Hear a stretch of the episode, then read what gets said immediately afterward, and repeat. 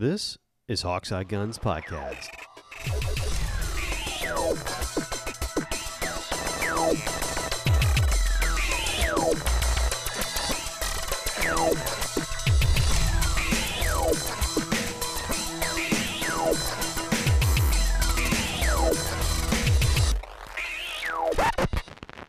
Hello and welcome once again to Hawkeye Guns Podcast. Uh, I am Sean, in case you have forgotten, with me is Jake. It has been a while. It has. And really, what we're doing here is uh, it took us this long to really do anything with uh, firearms or really get some stuff because there's uh, There's nothing going on with firearms. well, there's no ammunition. You know, No. Uh, there's uh, we have we have done to ourselves, and I've said this time many times before. We have done to ourselves with ammunition what in 2020 we did to ourselves with toilet paper. Yes, everybody panic bought, and now there's none left. and now there's none left. And the ammunition makers, I mean, Remington got bought out and shut down, and I mean, their their new owner is, you know, trying to spin them up, and they're, you know, they're doing stuff and and all that kind of thing. Um, but Remington made a lot of ammunition; they didn't make any for a little bit. Um, there's there's or very little. Uh, there's you know they're still trying to work with with pandemic rules and and how that's going to work and and you know they actually did produce 30% more ammunition last year than uh, than normal and that Well, still damn. wasn't enough.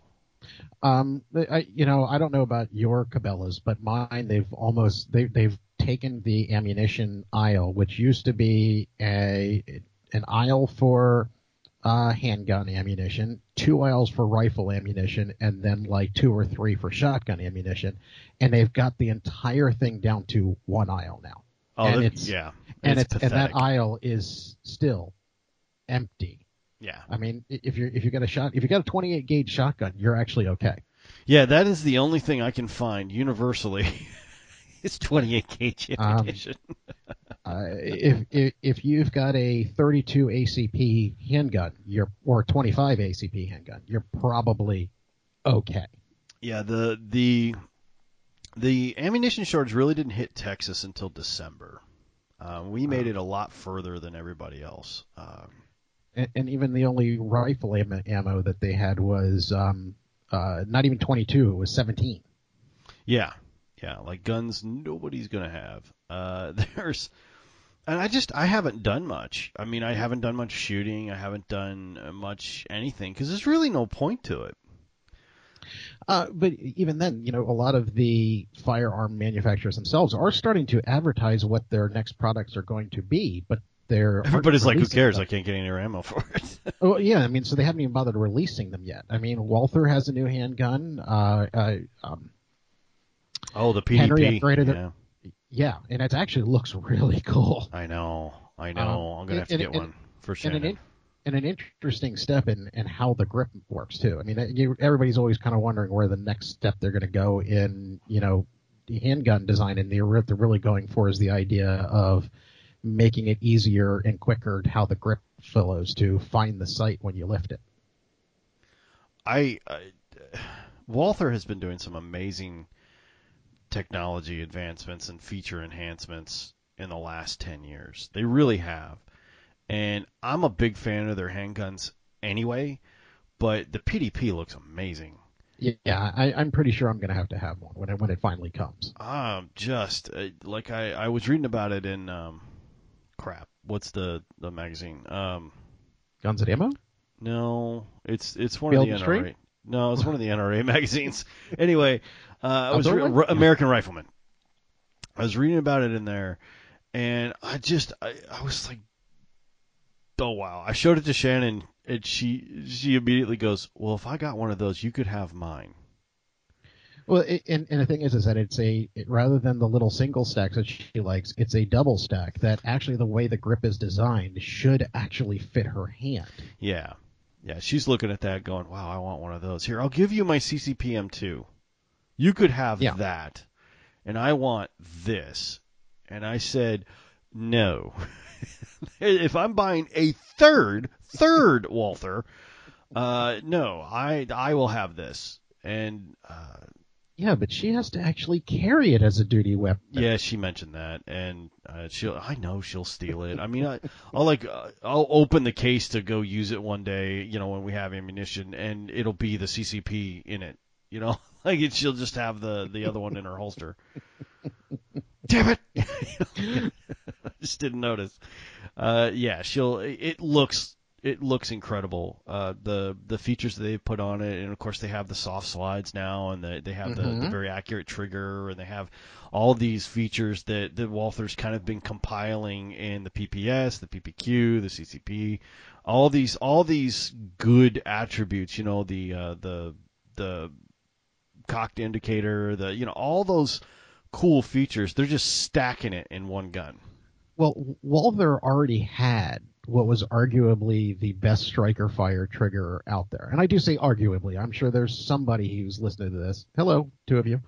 Um, uh, whose head just exploded when I suggested that Walther had the best trigger out there. Um, but arguably one of the best striker fire triggers out there, and they've managed to make it smoother. Yeah, I mean it's it's uh, it's going to be very difficult for me not to get a hold of that either for me or hopefully she doesn't like it uh and or for my other half. Uh Well, in which the- case the- I will finally have another a Walther 9 millimeter. Well, the, the only you know saving grace you might have is the fact that it is going to be bigger than what she's used to carrying. Thank God. You know like um, but but but once again, that's the, the one of the purposes to the new grip is it's supposed it's- to not make it feel as big as it is. Right, and and that's part of the problem. Like people with smaller hands, like she doesn't actually mind. She can shoot a full sized nine millimeter service weapon. It's just that she can't hold the damn thing. Right, the grip is normally too big for her.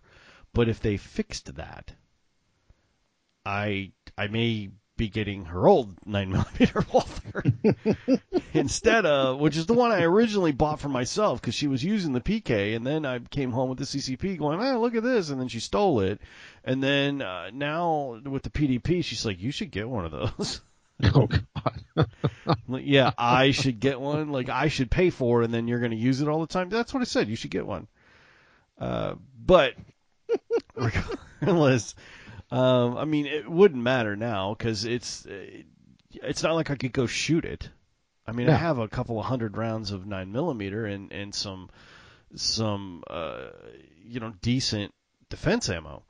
But it would cost you even for the um, uh, uh, the full metal jacket uh, like a dollar fifty a round to replace it Oh. if you're lucky. Man, yeah. I mean, in the ammunition crisis, when that's what it is.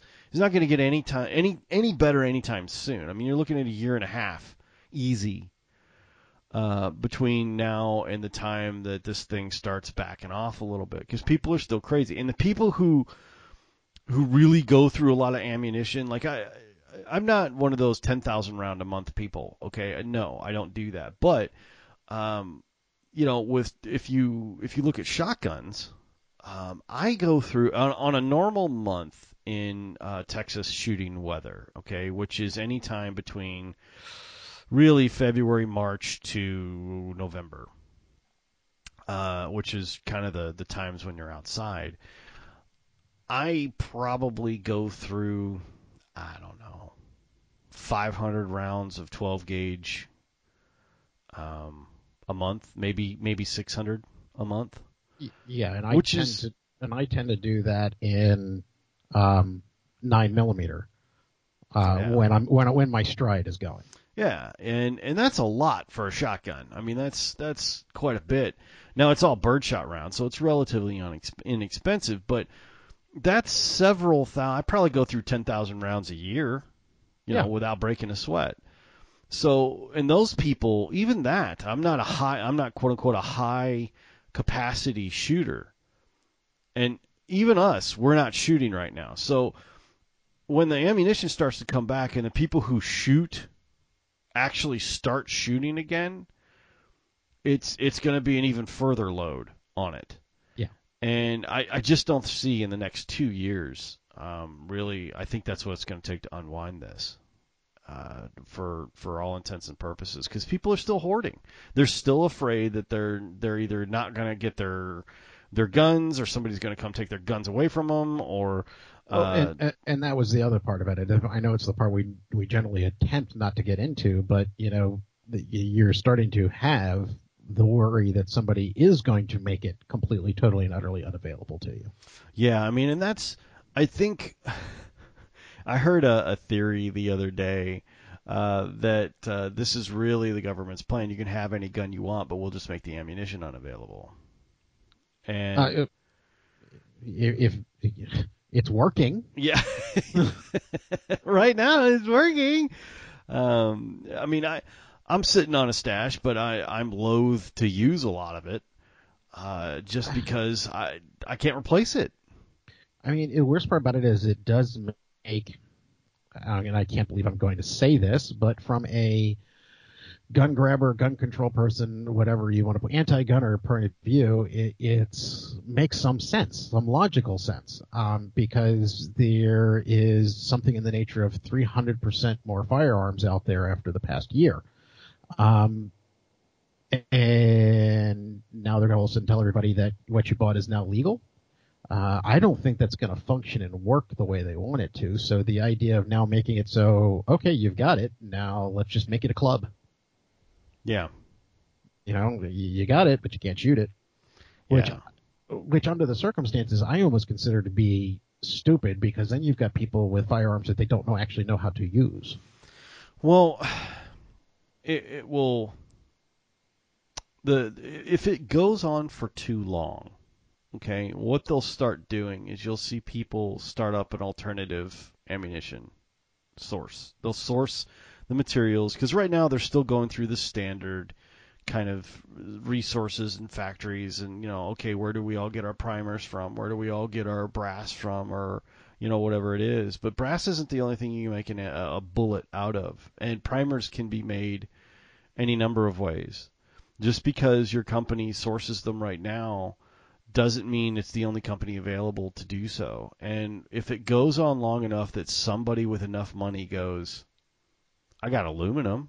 Can't reload it but you can shoot it. You know i got cans of that how about we uh, how about we start making an, uh, an aluminum ammunition business and we we make our own primers or we'll make our own this or that. All you'd need to do is start doing that and produce it in enough volume that you could start making an industry shift and a difference and you could you could sweep millions billions of dollars Well, I will tell you who, who actually is benefiting from it right now and whose marketing has been very good is the people who make those uh, little laser bullet targets. yeah You know, the, the ones that use your uh, your cell phone and a little target and a uh, a laser round, and Yeah. let you practice in that fashion. That those have been selling like hotcakes. Yeah, I mean, it's it's it's kind of funny because at first it was just like, oh, you know, it'll come back. No, it won't. Then it was, oh, the reloaders are still have ammunition. Well, they can't find primers either, right? And you're you're about like eight months too late to be a reloader. And then it was, well, when are the factories going to start producing more? Well, they are producing more.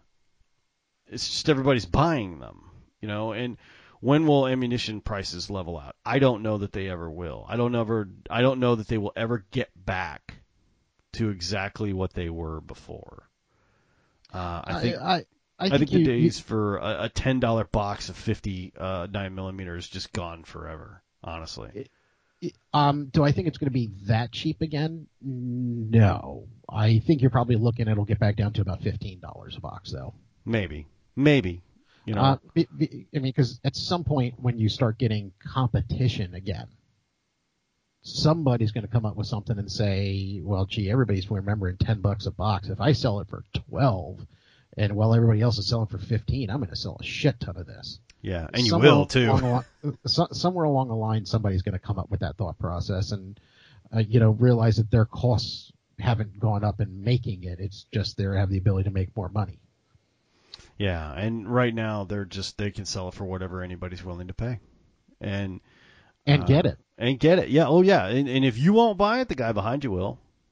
And it's it, and, and we've we've kind of gone over this before, but right now everybody's just so insane about the. I can't. I- I mean, I went to a gun shop, uh, actually a couple of gun shops uh, yesterday because I was I was selling off some stuff. I was. I was. Thank, thanks for the tease on the lever action. I saw that picture and just kind of went, ooh, ooh, ooh, ooh. Oh, stop! Stop! Stop! Stop! Stop! What is that? I would not have sold a, a large caliber lever action out from underneath you without at least telling you first, sir. I, I appreciate that. You would have been my yeah, first stop. Yeah, I, I mean, I, I had a brief moment of wood there when I saw it, and then you told me it was a 22, and it was a letdown. Yeah.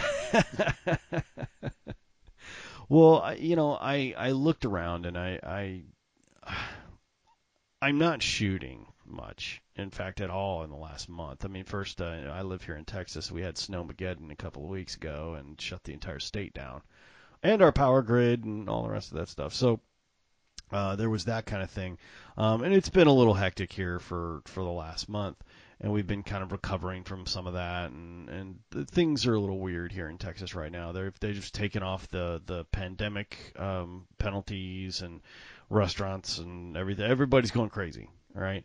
Uh, so like you know, some people are excited, some people are weird about it, some people are scared they're gonna die, and they've just all huddled in. And we've got vaccines going, and I mean it's it's just a weird time uh, in Texas right now. And what uh, I decided to do is I looked around and I needed two things. One, I was really I have two guns right now that I need to fix, and I can't fix them without a welder.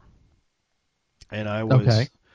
I was so upset about it because it's one of my favorite ones, my Ithaca um, automatic from the 70s.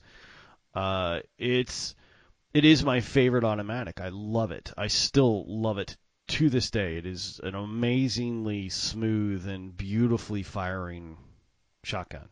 It if I remember me correctly, you like said it it broke a pin of some fashion or form. It, it broke one of the action bars. Uh, it's Okay. famous for it. It's it's really kind of the action bars were designed a little too light for the amount of force that slammed on them, and over a period of 20 to 30 years, they break. They just they just do. Uh, they weren't particularly of the greatest stamped steel you've ever seen. Uh, they they have a tendency to do that. So what I thought I'd do is because I didn't want to really put any money or spend a lot of money in in firearms right now. It just it didn't make a lot of sense. I couldn't I couldn't shoot it even if I I bought anything and and I was very upset uh, about this thing being down for like a year. You know, I've been talking about this gun being fixed for for a year and I was just like, hmm. Uh, you know, we've we've had it on the the cast before and and everything. So I was I was like, you know what, screw it. Well, your your first option was, as you said, was to go out to an actual welding shop, but I mean, at this point, they won't let you in. Yeah, at this point, you know, they won't let you in. And the other thing is, you know, the the welders out there at a welding shop, most of them have so much voltage they just blow right through this little thin itty bitty piece of action bar, right?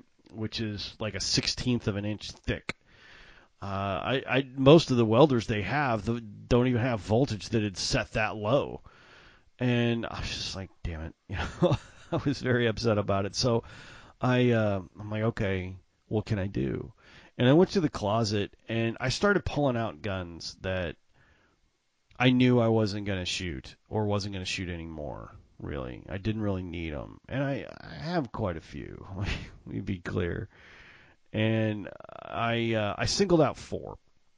Uh, two of them were 22s. I had a an old Marlin uh, Model 60 with a tube magazine feed, not the clip feed, and I I, I don't.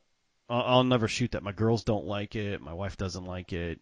My I don't. I have my Lakefield that I I love to death. So I'm like, no, this has got to go. Um, I also had an Ithaca uh, Model 49, which is the lever action top loading single shot 22. Um, it's great.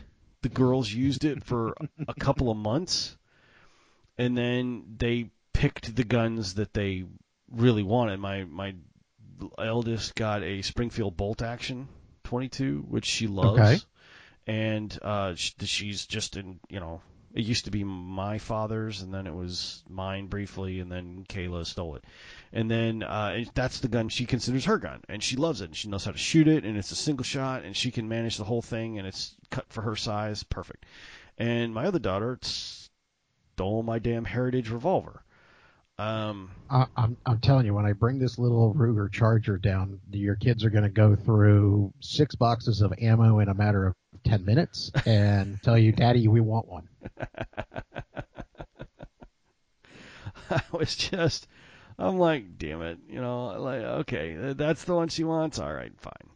Uh, so I had those those available, and and I decided, okay, I'll sell those two. I won't get much money for them. I think the M49 got like 50 bucks, and the and the M60 uh, from the the uh, Marlin M60 got I think 75 or something. Just not really a lot.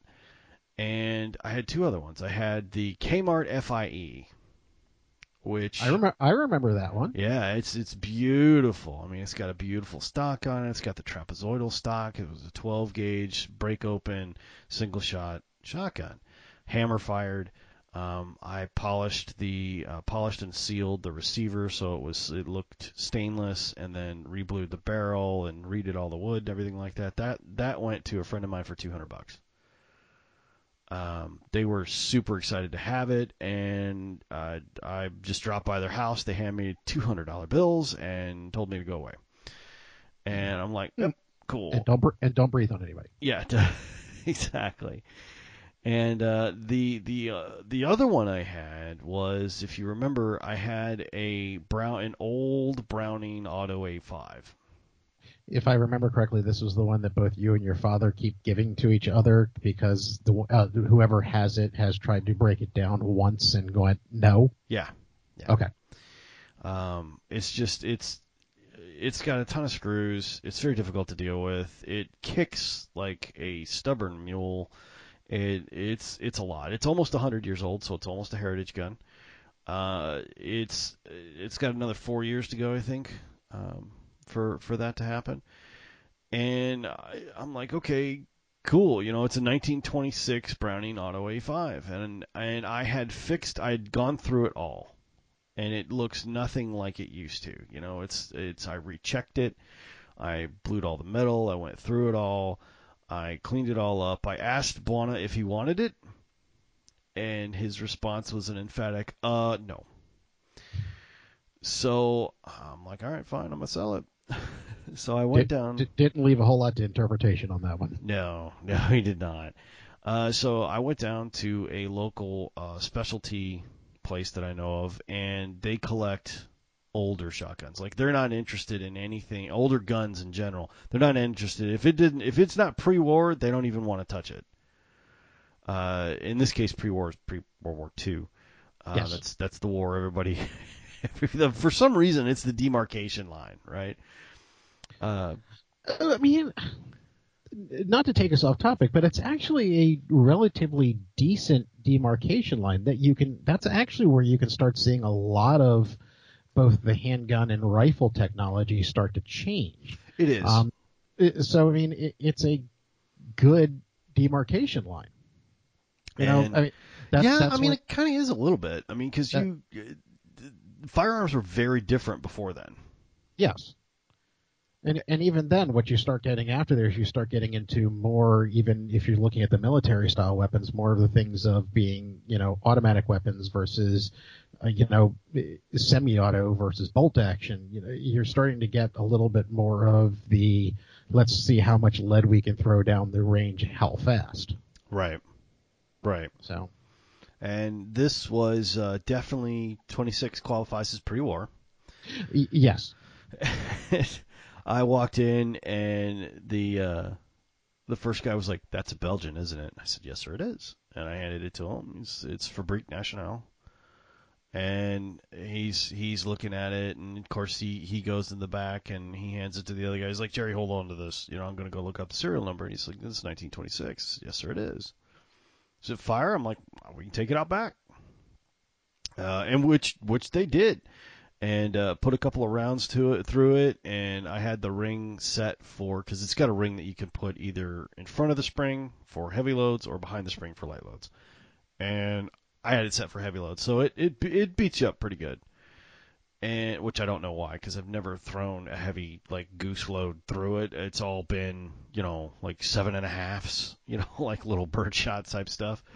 Um, but they they fell all over themselves because it was in pretty good condition after I got done with it, and I rechecked it and re re-dyed it the original color and and got all the nicks and stuff out of it, uh, or at least 90% of the nicks out of it and everything. It looked pretty good.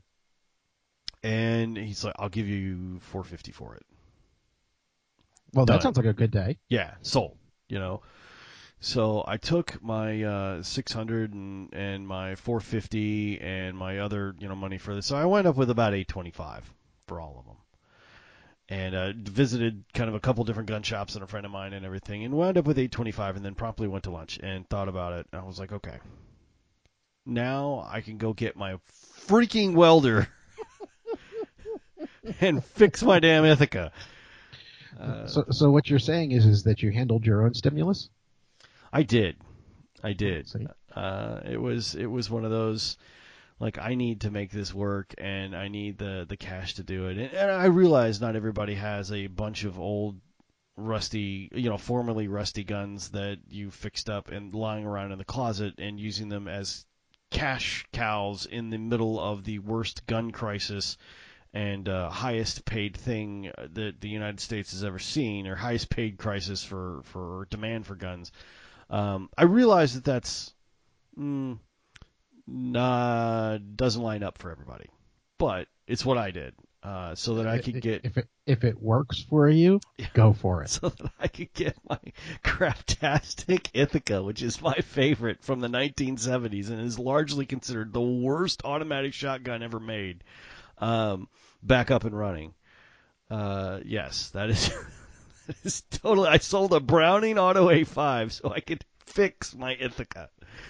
Uh, yeah, yeah, I did do that. Uh, Well, did, did did you get your welder? I did indeed, sir. Okay, so are you happy now? I am over the moon about it. Okay. Now, uh, here comes the other question that goes along with this, and I know something else will come up, but is did you get the welder specifically, and the only thing you have in mind for it right now is fixing that Ithaca? No, Okay, so it has other uses. Yeah, I've got a I've got to weld up uh, a chimney cap for my father who in the storm it blew off and now there's birds nesting in it. So he's like, "Can you weld? You got a welder now, right?" I'm like, "Yeah." He's, uh, "Can you weld up a chimney cap for me? Cause um, this sucks." Like, "Yep, no problem." And also, I've got to put together some firewood racks, uh, weld those together so that. We can get some firewood out here. So when the next time that this happens, when it's never supposed to happen and never will happen again, when the next time of those happens, I'm going to be prepared. Um, Well, well, when the entire state of Texas turns their heat on for the first time, what did everyone expect? oh man, it was bad too. I mean, we were we were out of power. I think the longest time was like 22 hours in minus two. And our houses, like down here, are not built to retain heat like they are like up north. Like up north, your Oh. shit's like super tight, right? Oh, oh no, no, we're we're we're insulated. If you walk past a window and it's kind of like, ooh, you can feel you can feel a draft next to that window. It's kind of like that window gets replaced. Yeah. We don't have that here. Okay, our houses are built to shed heat, right? We're built to cool. Okay, that's what these houses are down here are built to do. Uh, we're built to, to cool down. So when it's minus two, we're taping blankets over the doors and and like this is, it was not fun. All right, we just we just said it was it was all kinds of nope down here uh, when it got. I think with wind chill was minus twenty. Uh, we had eight inches and of how, snow. And how many emergency generators are there at uh, Home Depot? There, two, maybe. Yeah, maybe, maybe. In fact, when I went to uh, when I went to Harbor Freight to get my welder, uh, I got a uh, you know what Harbor Freight? Yeah, you guys got that up there, don't you? Oh no, no, we, no, no, we got Harbor Freight. Yeah. Yeah. Uh, so I got one of the green titanium welders. I love them, right? Okay. And but it's got uh, voltage adjustments so that I can get it down low enough that I could actually weld this little these little metal pieces in firearms, right? which is Yeah. why I got it. It's a little, it's a nice little unit. And I'm getting there, and the lady's like, "Oh, are you here for the generators?" I'm like, uh, "No, ma'am. I'm here for a welder." Um, but is there? Oh, okay. Well, then you can go right on in. I'm like, okay. They got people, and they've got a waiting list for generators now. No, they got a line. I didn't even know there was a the the other door around the around the side. There's a whole bunch of. I went out and looked after I kind of got my cart and I was going around the building because I parked kind of on the side, and I see there's a fucking there's a freaking line, a line of people waiting for generators, and they had a whole truck uh, that was just backed up to the the thing, and they were checking paperwork uh, for these people who got these home generators, and they're big ones, right? Oh yeah. I mean, they're pretty like you need to back your truck up and put them on the because you're not going to lift this thing by yourself. Yeah. Uh, so that that's what they were doing, and there's probably I don't know 15 people. They're getting their their generators and stuff. Like, holy crap, you know. Uh, and I I get it. I kind of solved the problem with firewood because that seemed I had an entire I had a wood burning fireplace and an entire garage full of wood. You know, that's what you do to solve those type of things. Yeah. But uh, no, we were we were not ready for that at all. Um, it's funny though. We um, oh, I, I I sold another gun. I haven't told you, but this is at a different Uh-oh. time. But I sold another gun, and I I I sold it because of this situation. Okay. Um, when Snowmageddon was going on, uh, you know, your power's out, your oh, you know, crazy stuff's happening. You know, every everything's shut down. The police, if Were- there's an were you- emergency, were you were you hunting the neighbors for dinner again? just walk away. uh, no, no, I did not Lord Humungus it up. Uh, I didn't. I, uh, you know, we were about a, th- a week and a half away from that, but uh, no, we didn't get that far. Um, Did you raid the did, did you raid the neighbor's refrigerator? Um, sort of. who's asking? Uh, no, I mean, but what what we wound up doing because I had had not anymore, but I had quite a bit of of lumber in the garage for different projects and all that kind of stuff. And in fact, I had about um, two weeks worth of constant fireplace use amount of lumber in the garage. And what I found was not a lot of. I promise I am going somewhere fire uh, firearm related with this story. Um, what I found is not a lot of of people had anything in their their home that they could burn like firewood or like project wood or you know even anything they'd had to chop up furniture or their I was gonna say there goes the kitchen table. yeah uh to make any kind of heat you know uh so uh, i'm just mm. so i started loading up a a you know like one of those rubbermaid brute trash cans and just hauling it to my neighbors full of chopped up wood which was fine uh, but when I was doing that, there's all kinds of people crawling around, you know, trying to to do things and everything. You just see these flashlights bobbing out, and it's the middle of the night, and you know, you're just you're delivering it when you can. And I came back in the house, and I'm like, I'm gonna get a gun. and I, I it was it was perfect. It was they were both lined out. They both had a clip line next to them or a magazine line next to them, uh, full of of people stoppers, and I had the Bersa on one hand and the Taurus Spectrum on the other. And which one did I grab? Yeah, the Taurus. I grabbed the Taurus. I Yeah. I really did. Uh, even though it carries one less round, um, it was smaller. It was more compact. It was easier to carry. Um, I had shot it last, uh, so I knew how it should feel, feel before I stopped, you know, shooting regularly. Um, I, and, and I trusted it. And I really haven't trusted the Bersa since it started, since I had to do the, the ramp polish on it. I haven't trusted the Bersa as much. So I was just, I, I got pissed off after the Stormageddon, and I'm like, fuck it, I'll sell it. And Oh, di- oh, did you sell the Bersa? I did. oh, Um, and luckily, a friend of mine wanted it because he's he's like a big Bersa and, and PPK collector. He's got I think like six of them or something like that. And he's like, I don't have the black and gold. like- well, well, that was interesting. I see. That's one I never thought I'd see go. I didn't think so either. But uh, you know, and Buona bought a Spectrum. Um, he loved it. Uh, ever since we we played with it out at the ranch and everything, uh, he's like, "How much you give for this?" I'm like, "It's 200 bucks." He's, no, it is not. I'm like, "Yep." I said, "You can buy a brand new one, 2021, right now today. Go down to the store. They're 200 bucks." All right, I'll, uh, drop me off at home. and he went out and bought one. Uh, he loves it. Well, I mean, I ended up snagging a little Ruger LCP2 for something to throw in a pocket. Right. Um, I was planning on getting the little Beretta, but um, the, the guy at the store had to sell it. Um, yeah, I, I walked in to pick it up. He's like, "Yeah, I was hoping to get another one in." I'm like, "Fine." I just I saw the little Ruger off to the side, and I went, "Just, just, just give me that one instead. It's fine." Now, correct me if I'm wrong, but the LCP2 that's a 22, isn't it? No, it does come in a 22. Oh, okay. got, oh no, it comes in 382, doesn't it? Yeah, okay. Yeah, and, that, and that's what I got. It was just 380. Yeah. Oh, what I got tired of was every time I walked out the door having to st- having to clip something onto my belt. I mean, I, don't get me wrong, I'm comfortable with my Sig clipped to my belt. I just wanted something that when it's kind of like I'm just going to the store that I could just drop in my pocket. See, and that's kind of what I do with the Spectrum. It just fits in a pocket.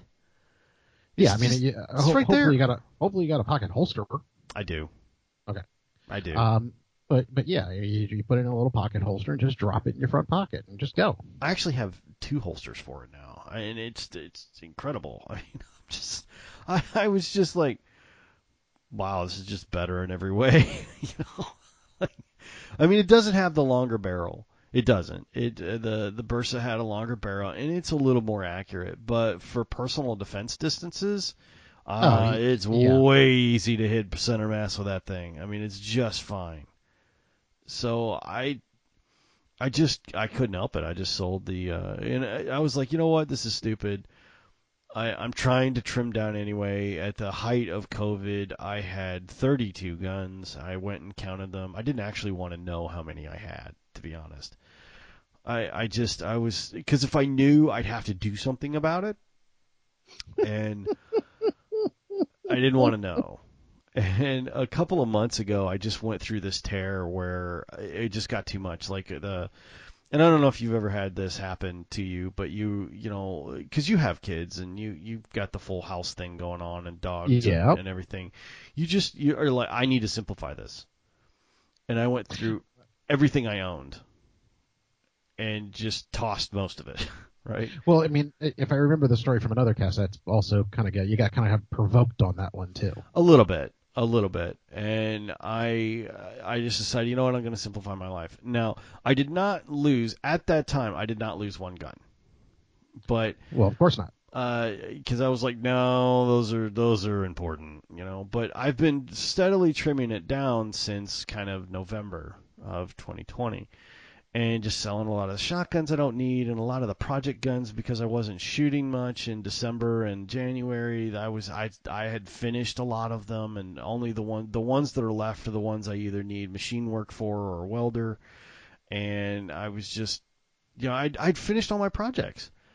Uh, Well, I, I, I we, we've talked about this one before on my end, which is that uh, everything I have has to have a purpose, or it Sure. gets or goes away. Just because I, I can't imagine just having it sit there to do nothing. Not to say that most of them aren't at this exact moment in time, but um, you know, I've I've got a gun that goes on my ankle if I'm if I'm going to ankle carry. I've got a gun that goes on my waist if I'm going to waist carry. I've got a gun that goes in my backpack. I've got a gun that goes next to the bed. I've got a uh, now I've got a one to put in my pocket. Um, I have, and then I have, two, I, I have two of them that I, I've only have two guns that I have just because they're cool. And that is the uh, PPK and the Henry rifle. yeah. Um, now, at some point in life, the Henry rifle is going to get replaced with one of the ones that has a side gate versus being straight up tube fed. um, but but at the same time, I won't I won't have both because it won't I won't have a mental reason for both of them. So it'll get replaced. Not When you let go of the. Henry, let me know, and I'll. I'll Yeah, we, yeah well, we already talked about that. but yes, I, I will. Um, and and so that's where kind of that goes for me. Is everything has to have a purpose. Now, so well, the purpose may be just the fact that I find it cool, but if it doesn't have a purpose, if it's not something else sitting there instead of it, uh, it, it drives me nuts. sure. Now we have we have talked about the fact I'm a little OCD about these types of things, and, and once something like that starts to drive me nuts, I can't do anything but fix it. Yeah, and I I totally get that, and that's kind of how I was with the rest of my stuff. You know, just like I don't need any of this. I just needed to simplify this and everything. And the guns kind of sort of sort of got the same way. I did the projects. You know, I made them better. I fixed all the things that were wrong with them, and I knew for a fact that even if I had ammunition, I wasn't going to shoot him. Uh, I have a better Browning. I have the the the successor three times over the successor of you know like three versions newer of the Browning Auto A5. I have its spiritual and in real world successor. I have a, a, Well, Silver which is- Hunter. Which, as you've said, is also a whole hell of a lot more pleasant to shoot. Oh my gosh, yes, it's a it's a hundred times better to shoot. It's smoother, it's easier, it's lighter, it's faster to swing, it's easier to clean. It's it has more features. It's just better all the way around. And uh, I just looked at the Brown, uh, you know, at the A5, going, I'm never going to shoot this. I mean, it looks cool and it looks interesting and it has a lot of history to it, but I I started thinking about it and, and I just I said, you- I don't care about that history. You're, but you're also not the type that like hangs them on the wall and displays them. no, not really. It's it, it isn't that type of thing eh, for me. If I can't drag it into a field, into you know, out to the ranch and out in the field and shoot it and and not really worry about it, I don't need to have it as far as I'm concerned because that's what I'm gonna do. So if it's something so precious or so valuable or so you know rare that I can't do that, I I don't want to have it. Um, not that that A5 was that. It wasn't. It, they're not particularly valuable. There's way better. It, like the the the Auto A5 Light and the Auto A5 Heavy are more valuable than that one. The I I happen to sell it to somebody who likes older guns and values those more than they would something that is a little bit newer. That's the Uh, only reason I got that for it. W- With that said, I can't help but remember the guy who came into the gun store because he uh, to pick up his new Browning over under because he dropped the other Browning over under into a lake. Yeah. You're just like, you know. and it's like, well, there's a, a grand or two. Um, you just, I mean, sometimes they do that, and that's fine. And you, they're made to be used. They're tools, and and I get that. But I mean, I, for me, I've got a Weatherby, a which is great. It's one of my favorites. A Silver Hunter, excellent. I've got a Sportsman slash Mohawk, which has been newly refurbished and is lovely, and it's been carved and and looks like a totally different gun. Uh, and as soon as I fix it, I'll have the Ithaca. Those are all 12 gauge automatics of varying vintage and and uh, nicety. And I just can't get there from here. Like I don't need another one. You know, like not right now. There's nothing right now that I could look at under 1500 bucks that I go, yeah, I, I, I really need that. I just Well, don't. Yeah, I mean, in something. I'm sorry, I apologize. Something just distracted me, and I lost my train of thought. Um, but uh, and the worst part about it is I completely lost my. Oh, now I remember where I was going to go with that. Sorry about that, everyone. Um, and the worst part about it is when we first started talking about this, you were primarily into pump action shotguns. Yeah, and you're, pri- and you're and you're going almost completely, totally, and utterly to um, uh, semi-automatics now. Well, and it's funny because I have the um, the Remington 870 that I have started out as a a a junker basically.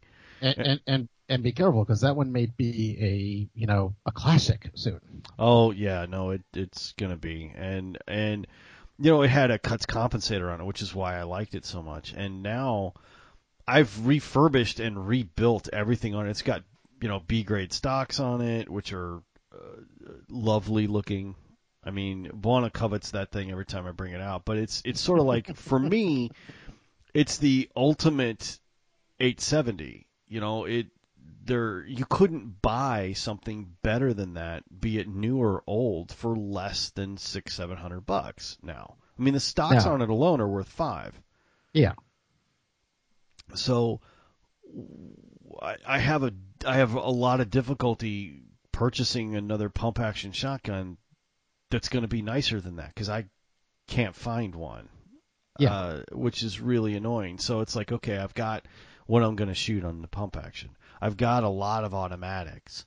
I have the over and under I shoot is a is a very modern, very beautifully cut uh, Bicol that is set for the features the same level as a Satori. Now, relax. I'm not calling a Bicol a Satori. All right, I'm not doing that. I'm not stupid. I'm just saying that it has all the same features. So it's got engraving, it's got the ejection, it's got all the And- stuff. And it's always funny when I when I go down to uh, to the different websites and I start going down through shotguns and I see two twenty five hundred. Bu- oh, oh, Satori, it's okay. Yeah. On. oh, it's a Satori. It's fine. yeah, that's they do that, you know. Um, and and you're just, you know, I just I can't get there for most of the thing. Like I have a lot of the stuff I want. Now I could. There are guns I want, and they're they're Well- guns I lust over, but they're all way above my price range now. Well, well, yeah. I mean, even going to my end with the the handguns, you know, I've got the two two nine, and but that being said, as much as I would love a CZ Shadow, I'm not spending that amount of money. Um, you know, I, I when even when it comes to you know uh, longer guns, I would love a Kriss Vector, but once again, I'm not spending that kind of money. Yeah.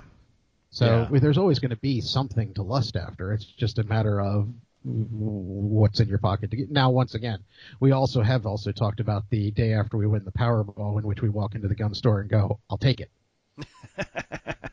yeah. exactly. Yeah, all of it.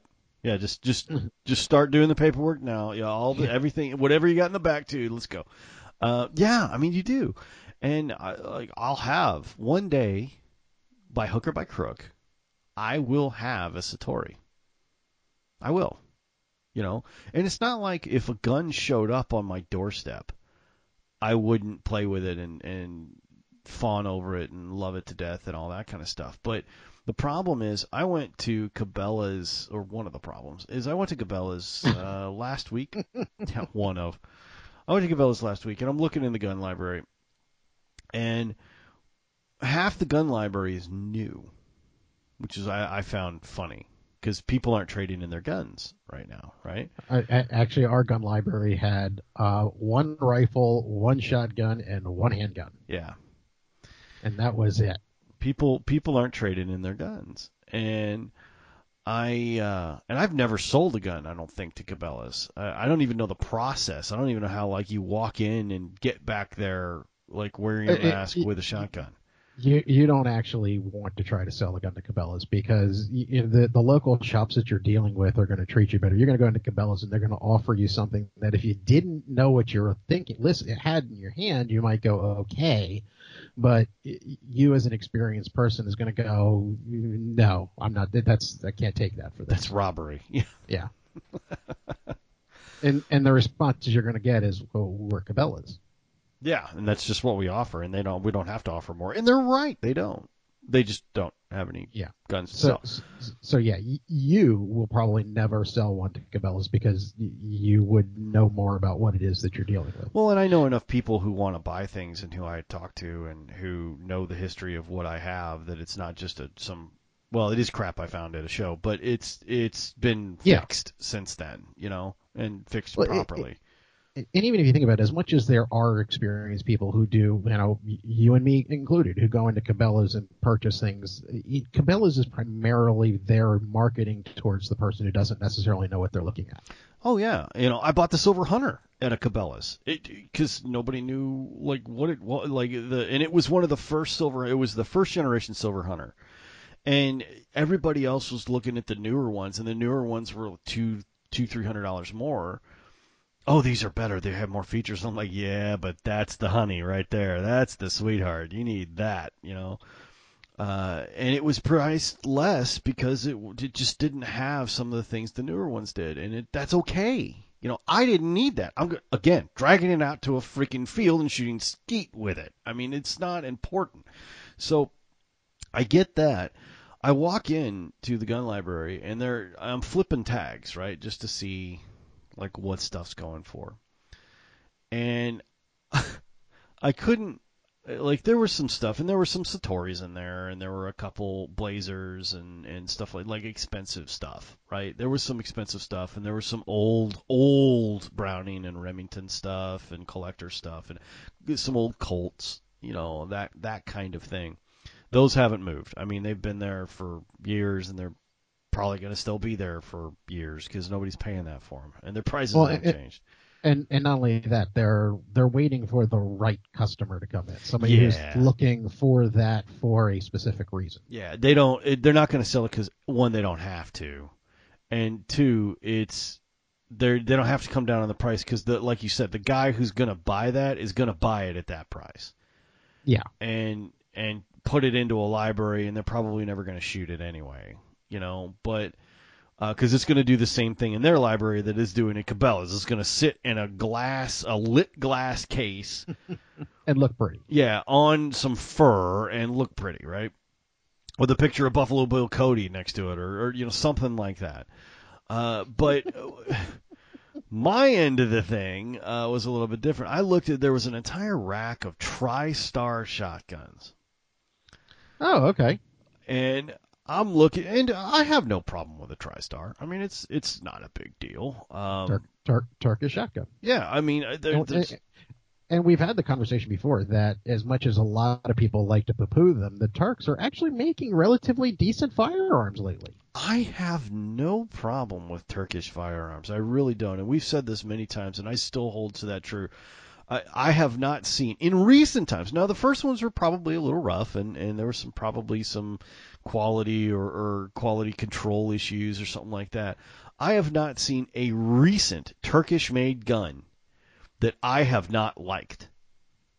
Uh, well, I mean, I'm not as familiar with their shotguns, but I do know that TriStar makes a very, very impressive CZ clone that I've had people tell me arguably they think the trigger on the TriStar is nicer.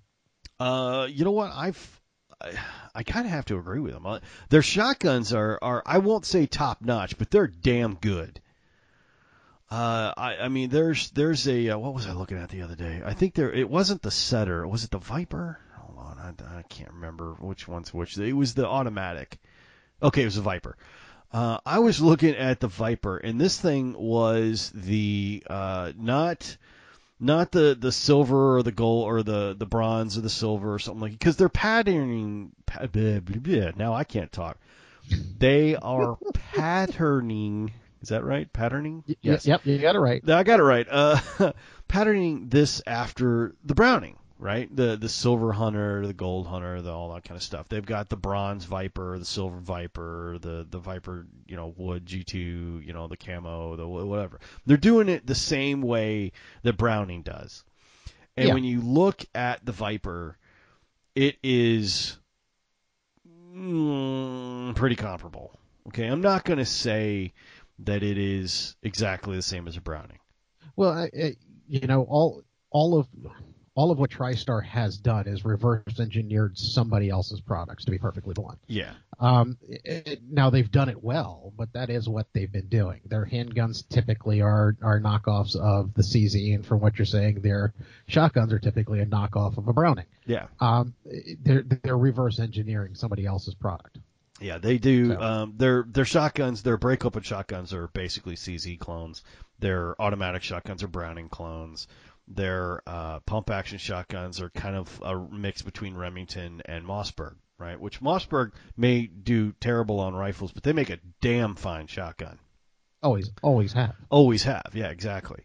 So I'm picking up this TriStar, and and this is pre-COVID prices. Okay, I get it.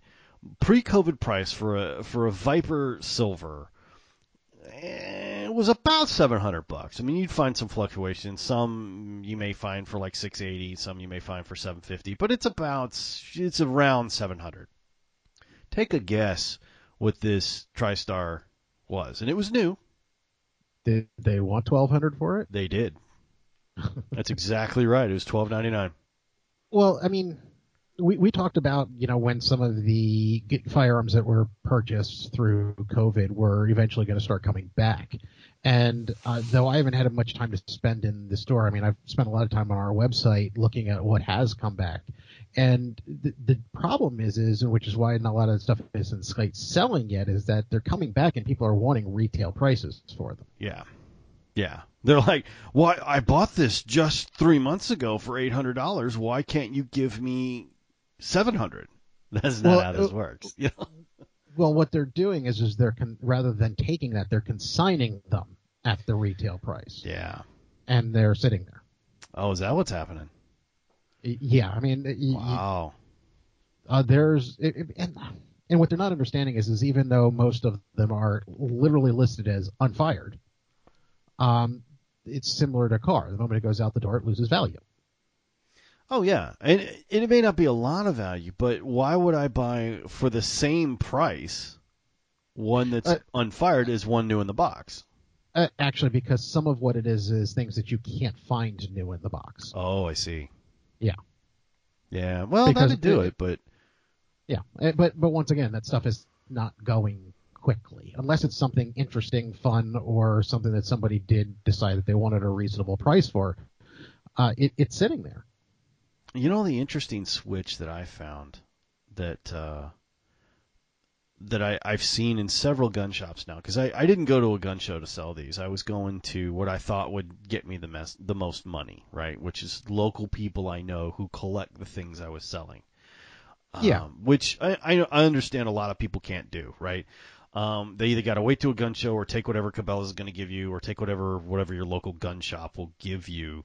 Um, I totally get it but you know, I, I went to one of the the local gun shops here in in Denton, and uh, I guess around June of last year, you couldn't find a Glock. I mean, there just weren't any in nine millimeter. Actually, at the moment, Glock is the one of the main firearm manufacturers that is actually outputting. That's what I'm saying. I saw a cabinet full of them. A cabinet full of Glocks, and they weren't. Some of them were used, some of them were new. Actually, a lot of them were new. There were a couple of used ones in there for less than 400 bucks. It was a Glock 19 sitting right there, nine millimeter, looked as good as the day it was new. Three hundred seventy-five dollars. Yeah, up here right now, you're looking at spending five, six hundred bucks for a Glock, be new or used. Yeah. Um, there were actually, I counted five five Glock 9 millimeter for under four hundred dollars, sitting there on the shelf. Yeah, but once again, we're also running into the fact of you can buy it, but you can't shoot it. And that's the thing. I said, "Wow, you got a lot of Glocks here." He goes, "Yep, can't move a damn one of them." I'm like, "Really? That's interesting. Why?" And he said, "Look at that shelf back there." And he points to the shelf, and there's no there's no ammunition on it. And on the sign on the front of the door, it says, "We have no nine millimeter ammunition for sale." And he's like, "I couldn't sell a box with that if I tried. I don't have enough volume to punch it out, and the ones I do get are spoken for. Like people come in and put ridiculous amounts of money down in case I get nine millimeter ammunition. So I sell it to them because, of course, they're paying a premium for it. I'm not gonna, I'm not gonna throw away the money, you know. So I just I, I can't sell them ammunition for it, and they don't buy the gun, so they're just sitting here. I I almost fell over because I'm always looking online for ammunition, see if somebody's got like a deal somewhere along the line, and just kind of hoping that maybe I'll find something that's snuck in under the radar. I haven't, but I'm hoping. um, but even then, I found a place selling remanufactured nine millimeter for 98 cents a round. That's remanufactured. Wow at 98 cents a round. It was it was like Jesus Christ. And they're going to get it too. Oh, absolutely. They're going to absolutely get it. I, I'm I'm sitting on about a thousand rounds of nine millimeter that I won't shoot.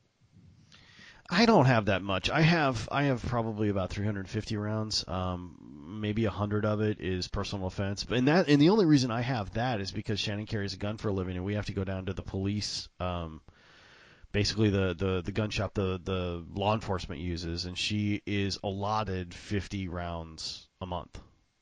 which we So that- sometimes take. Uh, yeah, which we sometimes take advantage of and sometimes don't. Um, so in uh, practice rounds, so round nose, right? So we've got a hundred, uh, uh, you know, hollow point, and the rest of it is in round nose. But she's allowed a box a month of round nose, which is fine, and we do that every once in a while until we got to about I think it's like 350 or 400 rounds, and that's enough. Like we're not gonna we're not gonna use that because we're not stupid. But she may have to requalify, and she needs two boxes to requalify, uh, maybe three. So we made sure we had that. Well, that kind of leads me into where I screwed up in the process of this year. I suddenly realized that my permit had expired. I mean, oh, this is what happened when you don't get the mail often enough. um, so I had to go back through that process again.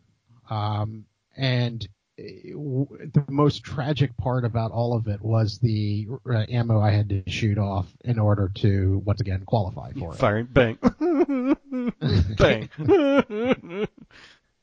Um, and, and the worst part of it is I hadn't been shooting in so long that even though my grouping was really, really close, it was a little bit on the low side.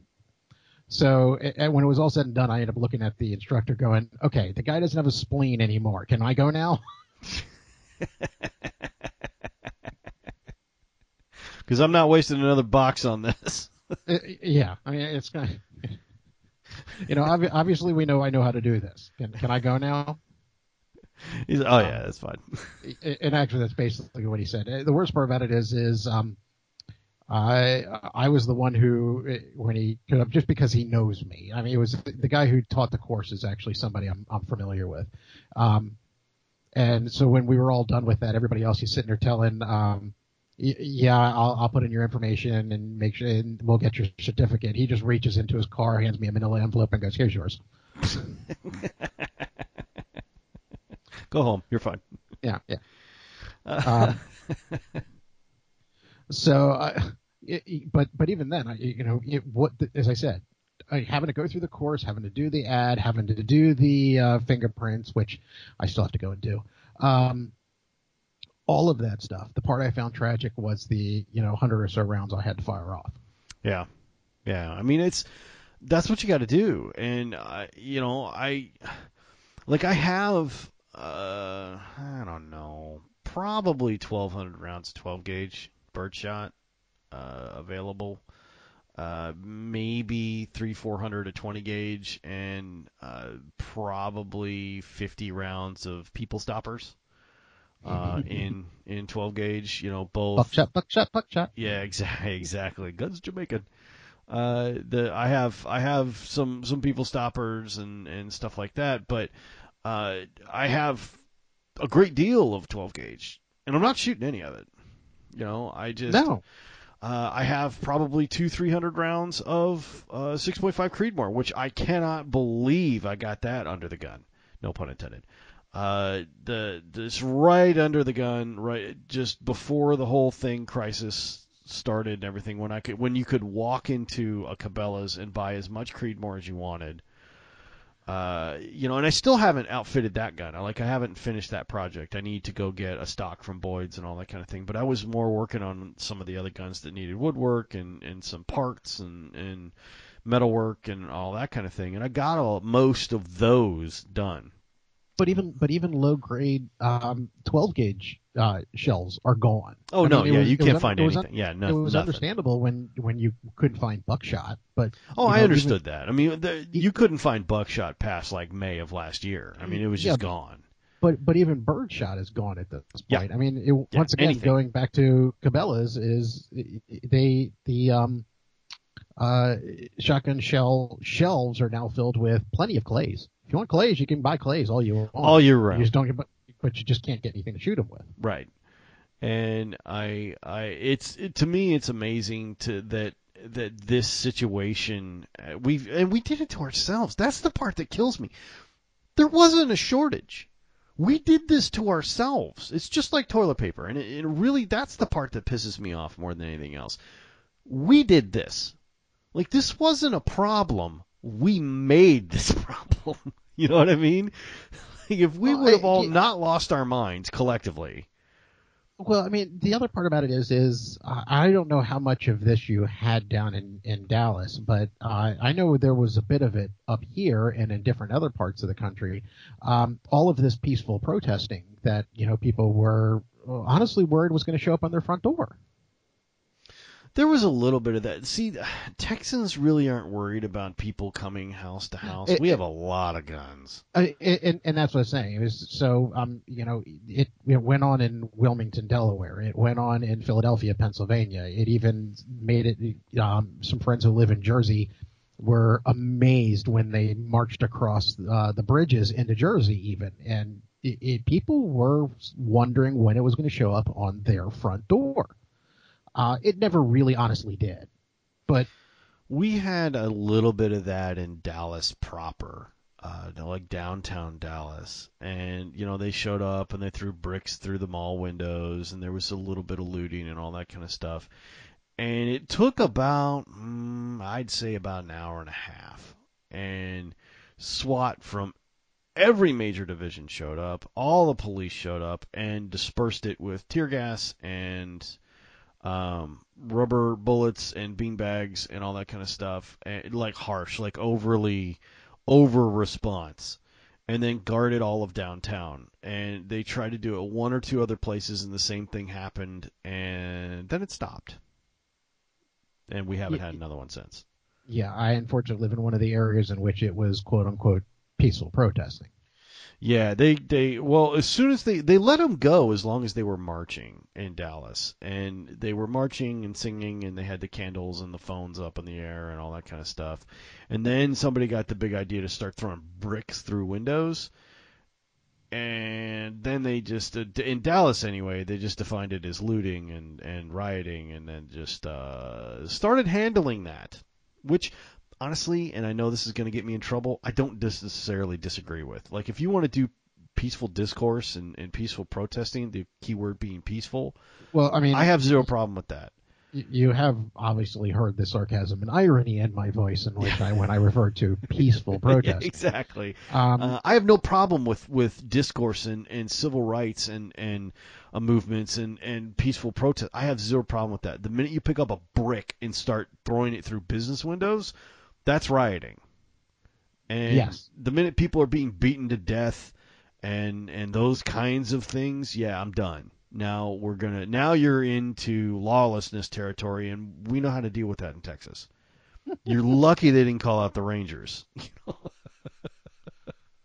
it wasn't well, I, and, and here's another one that's going to sound really ironic at the moment. If it wasn't so damn hot in Texas,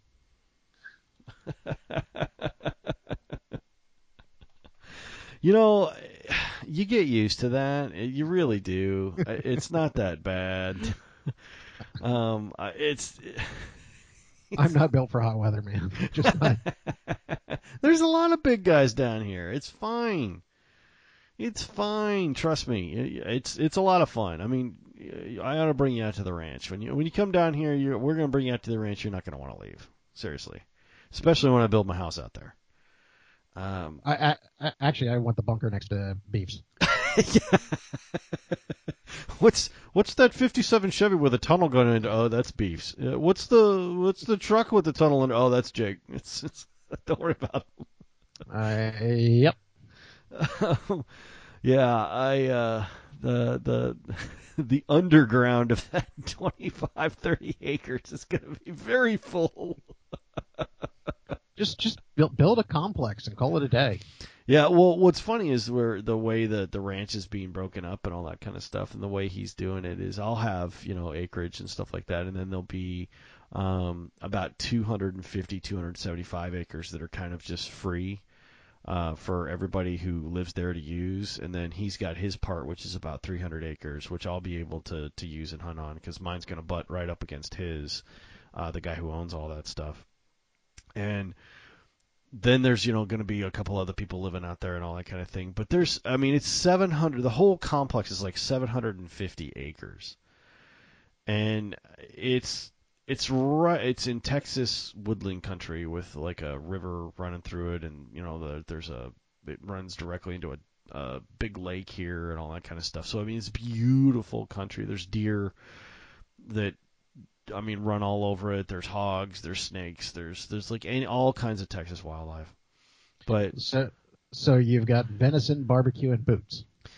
You know, it's funny because when when uh, the the owner of the ranch and we were setting up kind of what my part of it would be, you know, my like 20, 30 acres, and he's like, "Look, worst comes to worst, okay, we're gonna be out here. We're gonna be able to live for quite some time." okay, you don't worry about nothing. We can make it out here ten years without making a problem. Okay, with the amount of resources we have just in this place, we're good. Like, oh yeah, you know, this is going to be fantastic, and it is. You know, it'll be it'll be a nice place to retire on and all that kind of thing. But, um, yeah, there's um, I I can't wait for this ammo shortage to to be done because I want to shoot a bunch of stuff out there, and it's driving me crazy. You know, it really, it really is.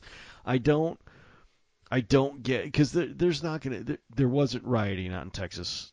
Uh, uh, to, I guess to my point, there wasn't rioting out in Texas forest country and hill country and stuff like that. You'd have to get out there first, and if you did, it's it's sort of like uh, God, what's the uh, shooter? You know, I bury you on the hill.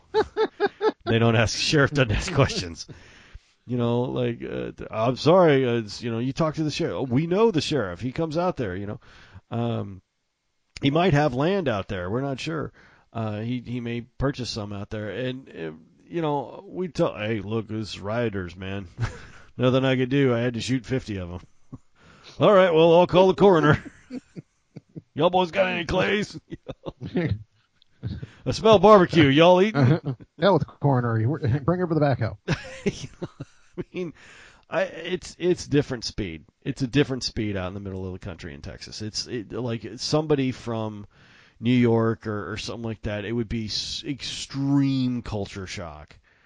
The amount of pace, you know, just the pace life is in Texas. You know, when you say, "I'll see y'all after a while," that could be anywhere from 30 minutes to seven hours. You know, like uh, you know, I'll be out there you know that could be today tomorrow next day whatever. Um the, like Well, the well not, not only that, but once again, Texas is is big. yeah. You know, I I- I can hit four separate states in less than an hour if I want to. oh hell. Yeah that's not happening. Texas is actually bigger. I've said this many times. Texas is actually bigger than the country of france okay it is the and for those of those you know there's a like a big secessionist movement right now and everything that, that oh. texas Oh. is trying to do. And i'm like look the united states will never let us go. Okay? There's we feed a significant percentage of the country with our beef. There's oil here. We have coastline. The united states will never let us go. We are the second largest and i don't know how many populous state. It's not happening. They will Oh, never yeah. let us go Yeah, but I'll I'll bet you it's your governor is running for president in 24. Yeah, yeah, that's Uh, probably going to happen.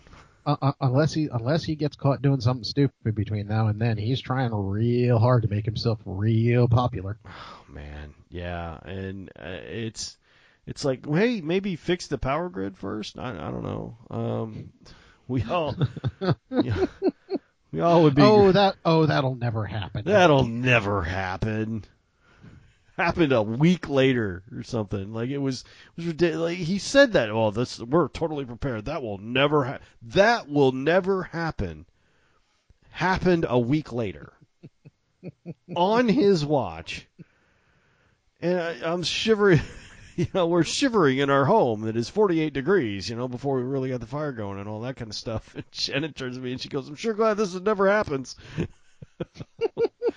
like, yeah, me too. If it did, we'd be cold as hell right now.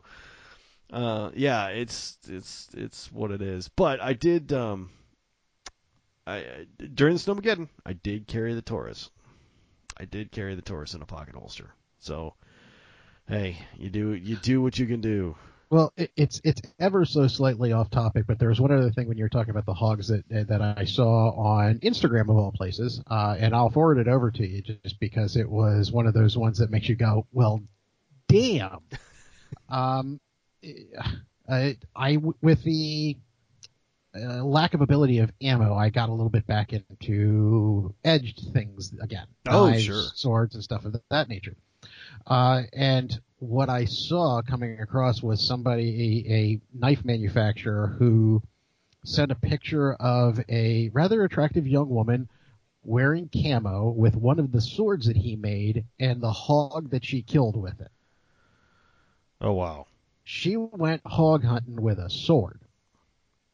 Well, that's more balls than I'll ever have, so it's more power to you. That that was kind of and, and even the um uh, the comment on the thing was uh, any any nasty comments will be deleted.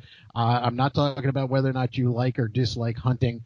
All I want to talk about is this badass chick who killed a hog with her sword.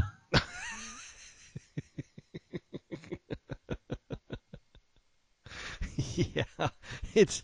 I look, that is that is wife material as far as I'm concerned. Okay, like uh, when when emergencies happen, I am glad I'm married to the woman I'm married to because it's like uh, I know I got a partner. Like if Armageddon happens and the zombies start coming, I got at least a second shooter. You know what I mean? this is this is this is brings me great comfort. I, I'm slightly envious on that concept because in that situation, I'll be the one going. At least bring the phone with you when I ask you to call nine one one.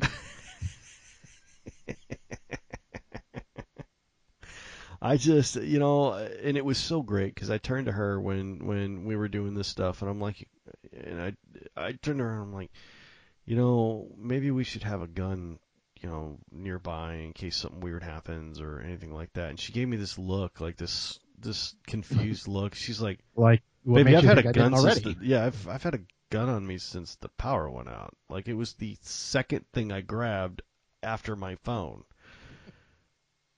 And I just I, I looked at her and I just went, you know what? I love you. There's I knew there was a reason we were together, you know. She's like, I've had a gun the whole time. You know, she's like, I've had my 380 the entire time, babe. there's there's never been a time in this whole entire snowmageddon thing I have not been armed. I'm like, this is why you're my homie. You know, we we see things together. You know, the the shotgun was was ready. I had my Taurus on me. She had the you know, and it wasn't a problem in there or anything, but we had it. You know, they were there. Uh, Oh, yeah. people do crazy things in emergencies. So, to me, it was very it was very comforting. I know a lot of people that wouldn't be, but for me, it was very comforting. Yeah, because you know, you know, there's at least one neighbor out there going, "Hey, he's got He's got stuff. you know, maybe that should be my stuff. Uh, yeah, you come try and take it, bitch. You, better hope I get to you first, because she's not. It's not going to be pleasant if she gets to you.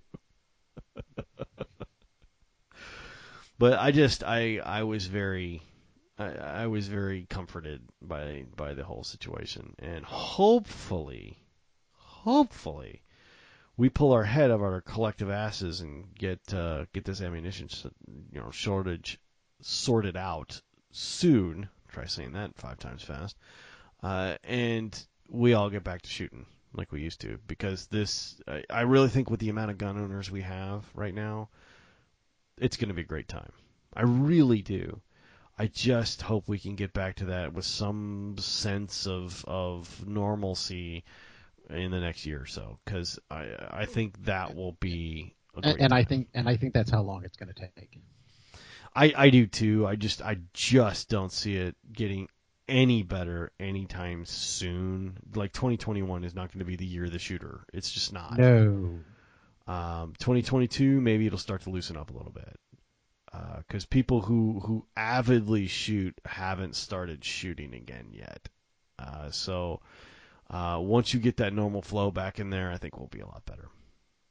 Well, hope for the best. Hell yes, sir. Do you have anything else? I do not. Right on. Well, thank you for hanging out with us. Thank you for downloading. Thank you for being with us, and we will see you next time.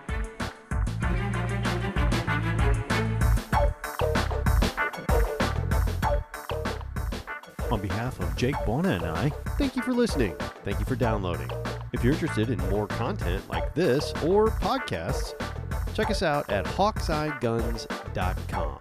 Thanks again, and we'll see you next time.